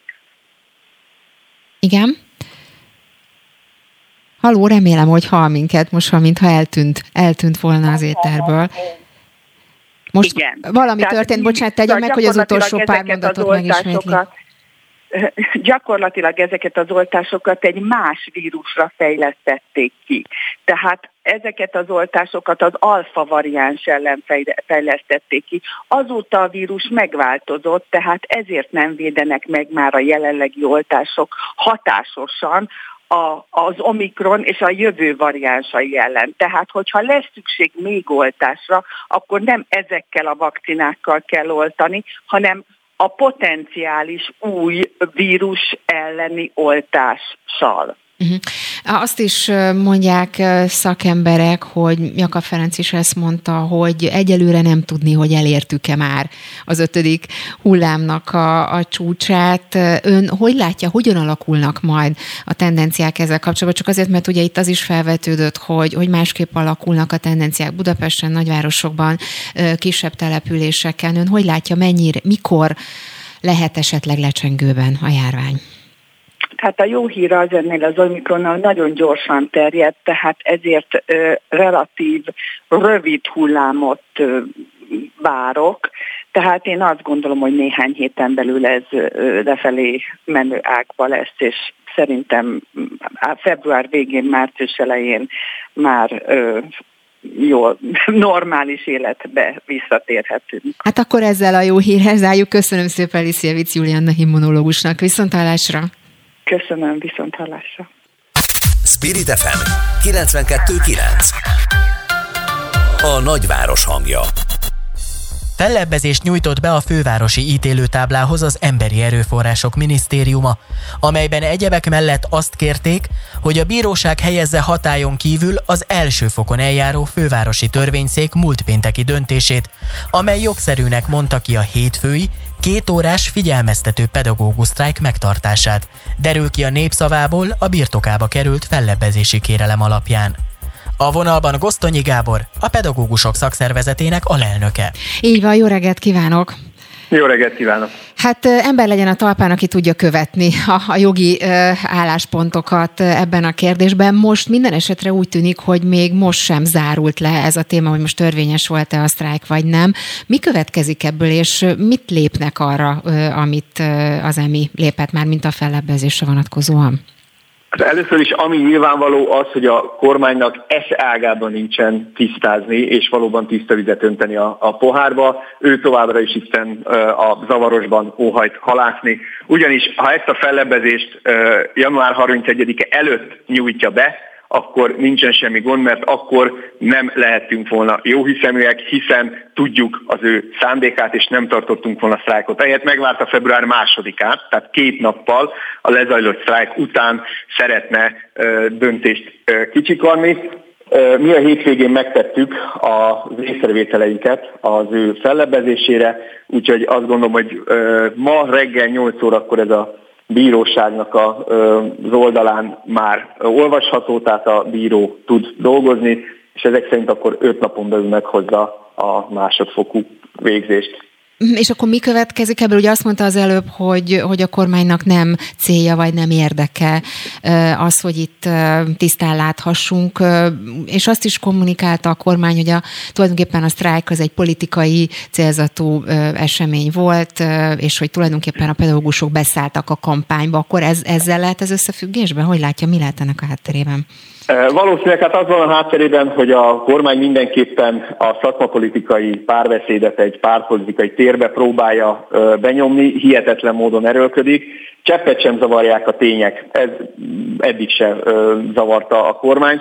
Tehát az, hogy a kék szalaggal mm, fejteget, vagy próbálkozik mindig úrlalkon keresztül fejtegetni, hogy egyértelmű, hogy mi az ellenzéki kampányban ben vagyunk. Mi meg erre azt mondjuk, hogy az ellenzék miniszterelnök jelöltje még képben sem volt, amikor több évtizede már a szakszervezetek gyakorlatilag ezt a kék szalagot használják a szolidaritás jeleként. Arról már nem is beszélünk, hogy ahogy tudjuk, hogy a szürkének is van 50 árnyalata, a kéknek is van legalább 50 árnyalata, tehát az, hogy más színű kék szalagról van szó, tehát ilyen uh, nüansznyi finomságokba már uh, bele se szeretnénk menni.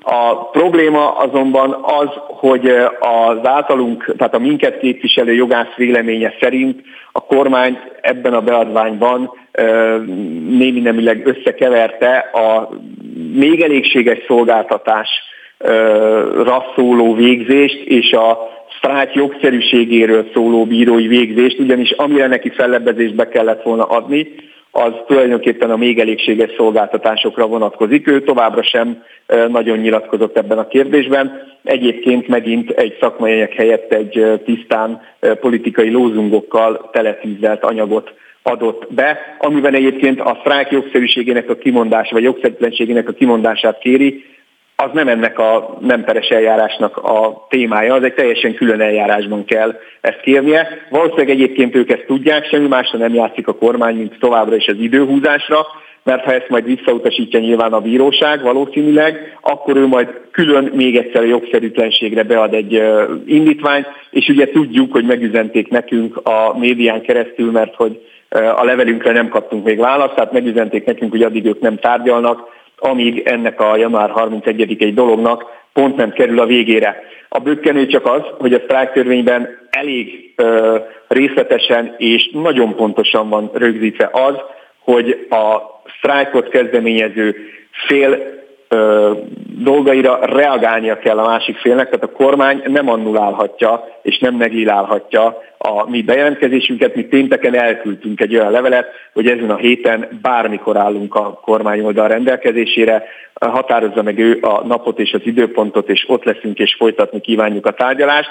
Ha más nem, akkor a március 16-ától meghirdetett határozatlan idejű sztrájkról a még elégséges szolgáltatásokra vonatkozó részt azt mi nagyon szívesen megvitatnánk velük. Amennyiben erre a kormány nem lesz hajlandó, mi ismételten bírósághoz fogunk fordulni. Egyébként van esetleg pontos számuk arról, hogy végül tényleg mennyien vettek részt a sztrájkban? Azért kérdezem, mert az, ami ugye ezzel kapcsolatban is kiadott egy közleményt, és picit lesajnálóan úgy, úgy fogalmaztak, hogy a pedagógusok kevesebb, mint egyötöde vett részt a hétfői sztrájkban. Ez reális ez a szám, vagy, vagy önöknek más számok e- vannak? Én ezt most ketté bontom. Az, hogy a kormány lesajnálja, rendben van, csak akkor miért nem így cselekszik. Tehát ha tényleg csak ennyien vettek részt a sztrájkba, akkor mire föl ez a vehemens retorzió hadjárat, ez a fenyegetés és egyebek, tehát nincs arányban a kormány nyilatkozatából tűnő lesajnáló vélemény és az egyébként tényleges cselekedetek között.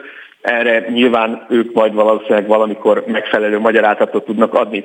Pontos dátum vagy létszámmal azért nem tudunk jelentkezni, mert a héten gyakorlatilag mind a két szakszervezet a saját csatornáink keresztül beérkezett adatokat tisztította, illetve ellenőrizte, és holnap fogunk összeülni, és holnap fésüljük össze úgy az adatokat, hogy adott esetben, ahova, tehát ahonnan mindkét helyre beküldték, a sztrájkolók Na de egy nagyjából egy arányt, arányszámot esetleg A 20 ezer fő fölött mondani? biztos, hogy vagyunk, tehát biztos, hogy 20 ezer fölött vagyunk, az a kérdés, hogy mennyivel.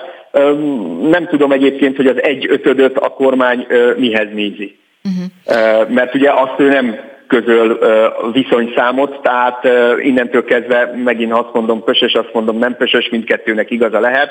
Azt tudjuk, hogy ugye kifejezetten a Klebersberg központ alá, ezt ugye január eleje óta tudjuk, hogy nagyjából 78 ezer kollega tartozik. Azt tudjuk, hogy itt az óvodák az körülbelül egy újabb olyan 30 mm, ezer fős létszámmal vannak, tehát olyan 110 ezer fő az, aki ténylegesen részt vehetett a sztrájkban. A szakképzést most azért nem számoljuk ide, mert ugye ők jóval kevésbé voltak érintettek. Minket nagyon kellemesen meglepett, hogy a szakképzésből is volt mhm. jó néhány kollega, aki bevállalta a sztrájkot.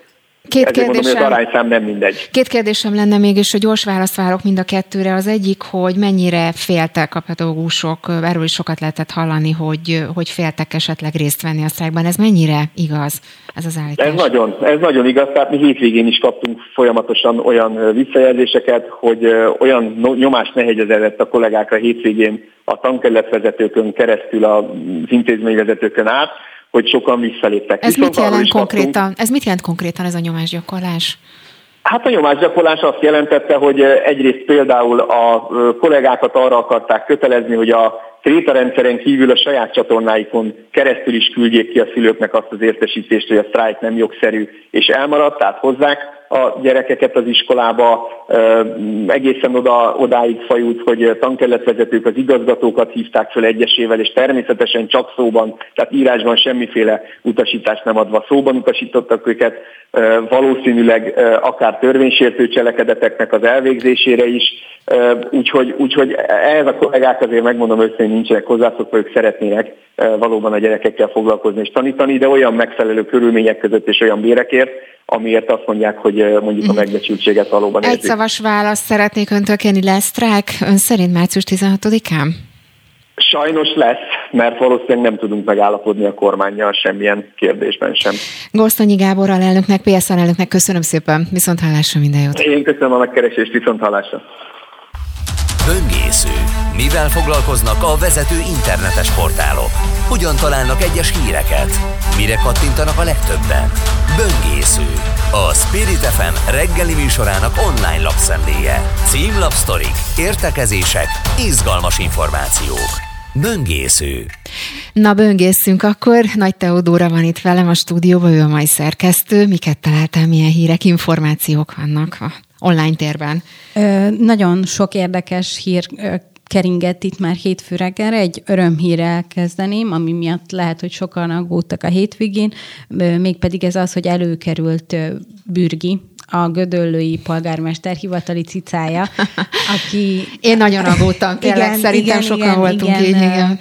És hát január 27-én veszett el egyébként, szóval azért elég sokat keresték, ugye itt már akkor túl vagyunk a 48 órás eltűnésen, és tegnap, tegnap este találták meg, és épségben van, és, és, mind, és most viszik majd állatorvoshoz kivizsgálni, hogy minden rendben van-e, innen is jobbulást Tényleg kívánunk. megnyugodtam. Nem tudtam, hogy miért nem tudtam aludni az éjszaka, de most már Most már itt igen, igen, igen, igen, nem azért, okay. mert hogy az adásra készültél, hanem a bürgi miatt így van, aggódtál.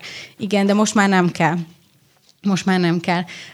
Ezen kívül egy új hír, a, a Blick írta meg egyébként, hogy kedden újra összeül a Magyar Tenisz Szövetségnek az elnöksége a hamis PCR-tesztek miatt. Az ugye múlt héten derült ki, hogy a, a, mind a teniszszövetség, mind a Szemelweis Egyetem megszólalt, hogy hogy hát igazából PCR-teszteket hamisítottak. Először nem lehetett tudni, hogy pozitív teszteket negatívra változtattak, vagy negatív teszteket pozitívra, de aztán kiderült, hogy igazából pozitív teszteknél volt az, hogy negatív, vagyis hát nem is az, hogy hogy negatív, hanem hogy, hogy egyáltalán mi, mindent negatívra ö, írtak át, nem, nem vizsgálták. Ugye egy megbízási szerződése volt ö, egy Szemelweisen is ö, dolgozó orvosnak a Magyar Teniszszövetséggel, ezt ugye felfüggesztették, és, és az is múlt heti hír, hogy a Lázár János, mint szövetségi elnök feljelentést is tett, és a, hát az lenne a cél itt, hogy részletekbe menő tényfeltárás legyen az De szépen mondtad, de szépen mondtad. Kíváncsi vagyok, hogy mi fog kiderülni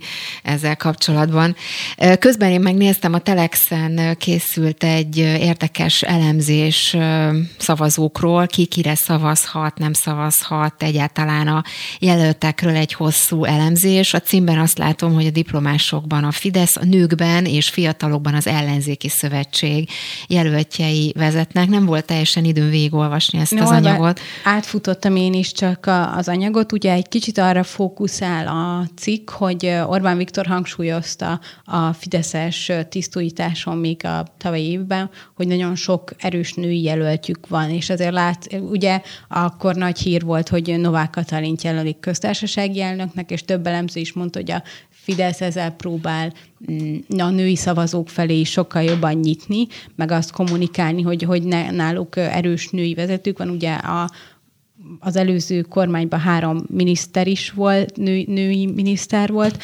Mondjuk ehhez képest a cikk levezeti azt, hogy a női képviselőjelöltek aránya 9 a jelenlegi parlamentben a fideszesek között, és csináltak egy ellenzéki összehasonlítást is abból, akik egyébként eddig most nyilvánosak és lehet, és az ellenzék körében a női képviselő jelöltek aránya az 22 százalék igazából ott se, ott se úgymond ettől az 50 tól az Még is nagyon, áll, nagyon messze van. Mondjuk a, kettő, a 30% os küszöb, ami általában a többi ellenzéki pártban van, ahol szerepel, kvótaként, az ahhoz közelebb állnak, de nem, nem, nem érik el azért még. Mindenképpen érdekes egyébként a cikk, mert nagyon sok részlet benne van ezzel kapcsolatban. Csak egy hírt még gyorsan hagy ajánlak a hallgatóknak. A 24.hu ír arról, hogy nyílik az olló a nettó bérek és a nyugdíjak között. Ugye beszélgettünk ma arról, hogy hogyan, milyen programja van mondjuk az ellenzéknek, már ami a nyugdíjakat illeti, és itt például ebben a cikkben azt lehet olvasni, hogy több mint 630 ezer ember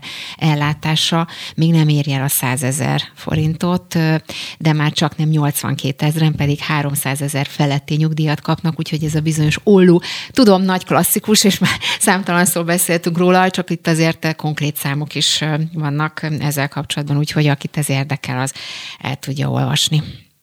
Spirit FM 92.9 A nagyváros hangja Hát nagyon-nagyon elszaladt az idő, már 8 óra 55 perc van, viszont a jó hír az, hogy Bistró 9 órától, akkor most Robival, ő lesz a műsorvezető, mi lesz nálatok a műsorban? Szia, üdvözlöm a hallgatókat, akkor szélsebesen haladunk végig a témákon. Az első Budapesti Légtornász Fesztiválról fogunk beszélgetni. De jó, van ilyen, hogy Légtornász Fesztivál? Ez, Ez lesz nagyon, az első, nagyon, nagyon amit, amit megrendeznek. Olyan emberek jönnek, akik nagyon ügyesek, atletikusak, és nem félnek a magasba. Igen, ezt feltételeztem, hogy aki erre vállalkozik, az annak ez a minimum feltétel, nem? De ez mindenképpen érdekes. Grillus Dániel lesz velünk, a bistró arcokba vele fogok beszélgetni. A Kalákának a, a, a lassan most már 40 éves 40 Fú, éves történetéről. felfoghatatlan, nem? Hogy mennyire régen 40, 40 év. 40 évig zenét, tehát még bőven nem értem annyit, amennyit a, a Dánielék már zenéltek elképesztő. Szabó Réka lesz itt a Tünet együttes vezetője, egy hónap múlva érkeznek egy új előadással, ahol, ahol ilyen meseterápiás elemeket vetnek be, és ez az előadás a kiégésről fog szólni. Valamint az Zaporozsác együttes egyik vezetője, Varga Bence lesz a vendégem, és arról beszélgetünk, hogy az A38-on milyen farsangi bulit csapnak be beöltözős farsangi bulit. Apropó beöltözést, minek fogtok most öltözni? Bármilyen Fú, én, én számítottam, most igen, bevezetted igen. a farsangot, számítottam, hogy bedobod ezt a kérdést. Én, Ti beszoktatok amúgy? Szerintem utoljára óvodás koromba költöztem be, és akkor is két évben ugyanaz a jelmezem volt. Szóval és az mi nem, volt? Az egy ilyen, hát egy hosszú fehér ruha, és az egyik évben a ilyen bibliai Eszter királynő voltam, a másik évben ugyanarra a ruhára lettek virágok ráagasztva, és akkor virágárus lány. Na ez, ez cukor, de igazából, szomor, igazából szomorú a történet. Nem, ezt én akart. Nagyon szerettem azt a ruhát, és nem tudtam hordani eleget. És ezért volt ez. Igen, egyébként abból a szempontból csak, hogy a Robi kérdésére is válaszolok, nem tudom, hogy beöltözön de azt látom, hogy a tendenciák nagyon változtak az elmúlt években, mert hogy egy darabig eszébe se jutott az embernek, nem? Hogy egyáltalán beöltözőhet föl sem merült, nem? Most viszont egyre több ismerősöm, barátom mondja azt, hogy fó, hát farsang van, buliban öltözünk be. Nem tudom, hogy ez, nem tudom nálad, hogy van. Őszintén szóval nem döntöttem még el, hogy beöltözöm-e bárminek, de nem vagyok ellene, úgyhogy majd meglátom. Ugyanezt tapasztalom én is, hogy egyre menőbb beöltözni, és nagyon-nagyon sokan élnek ezzel a dologgal, és úgy mennek el bulizni. Hát azért, ha beöltözöl meg még egy, egy kicsit, kicsit szórakozol rá, akkor azért az úgy tud érdekes lenni, mikor találkozol találkozik Igen. egy Dracula egy virágárus lánya, vagy, vagy mondjuk vala, egy Igen. párok békönnek, meg tükörtojásnak költöznek, hogy valami párosítás is legyen. jó, Vannak itt kreatív megoldások. Mondjuk ebből a szempontból tényleg elgondolkoztató, hogy ha az ember elmegy egy buliba, és beszélget, mondjuk akár egy, akár egy rántottával, tükörtojással, annak azért van egy, van egy hangulata, nem? És tök jó témaindító. Mármint, hogy a beszélgetésnek hát, egy könnyebb igen, így, oda... hogy már a jelmezre reagálsz, beszélgetést kezdeményezni akár ismeretlen emberekkel. Persze, fiúk oda mehetnek a lányok, hogy és te, szia, te gyakran vagy macska? És akkor már is, már is. És te Dracula? Én nem, csak most.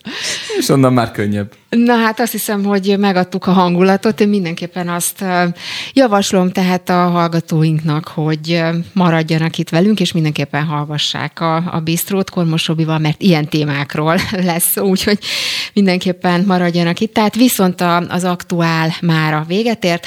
A műsor elkészítésében Egri Kitti segített, a technikus Kátai Kristóf volt, Nagy Teodóra szerkesztő nevében is köszönöm szépen a figyelmüket, Lampi Ágnest hallották.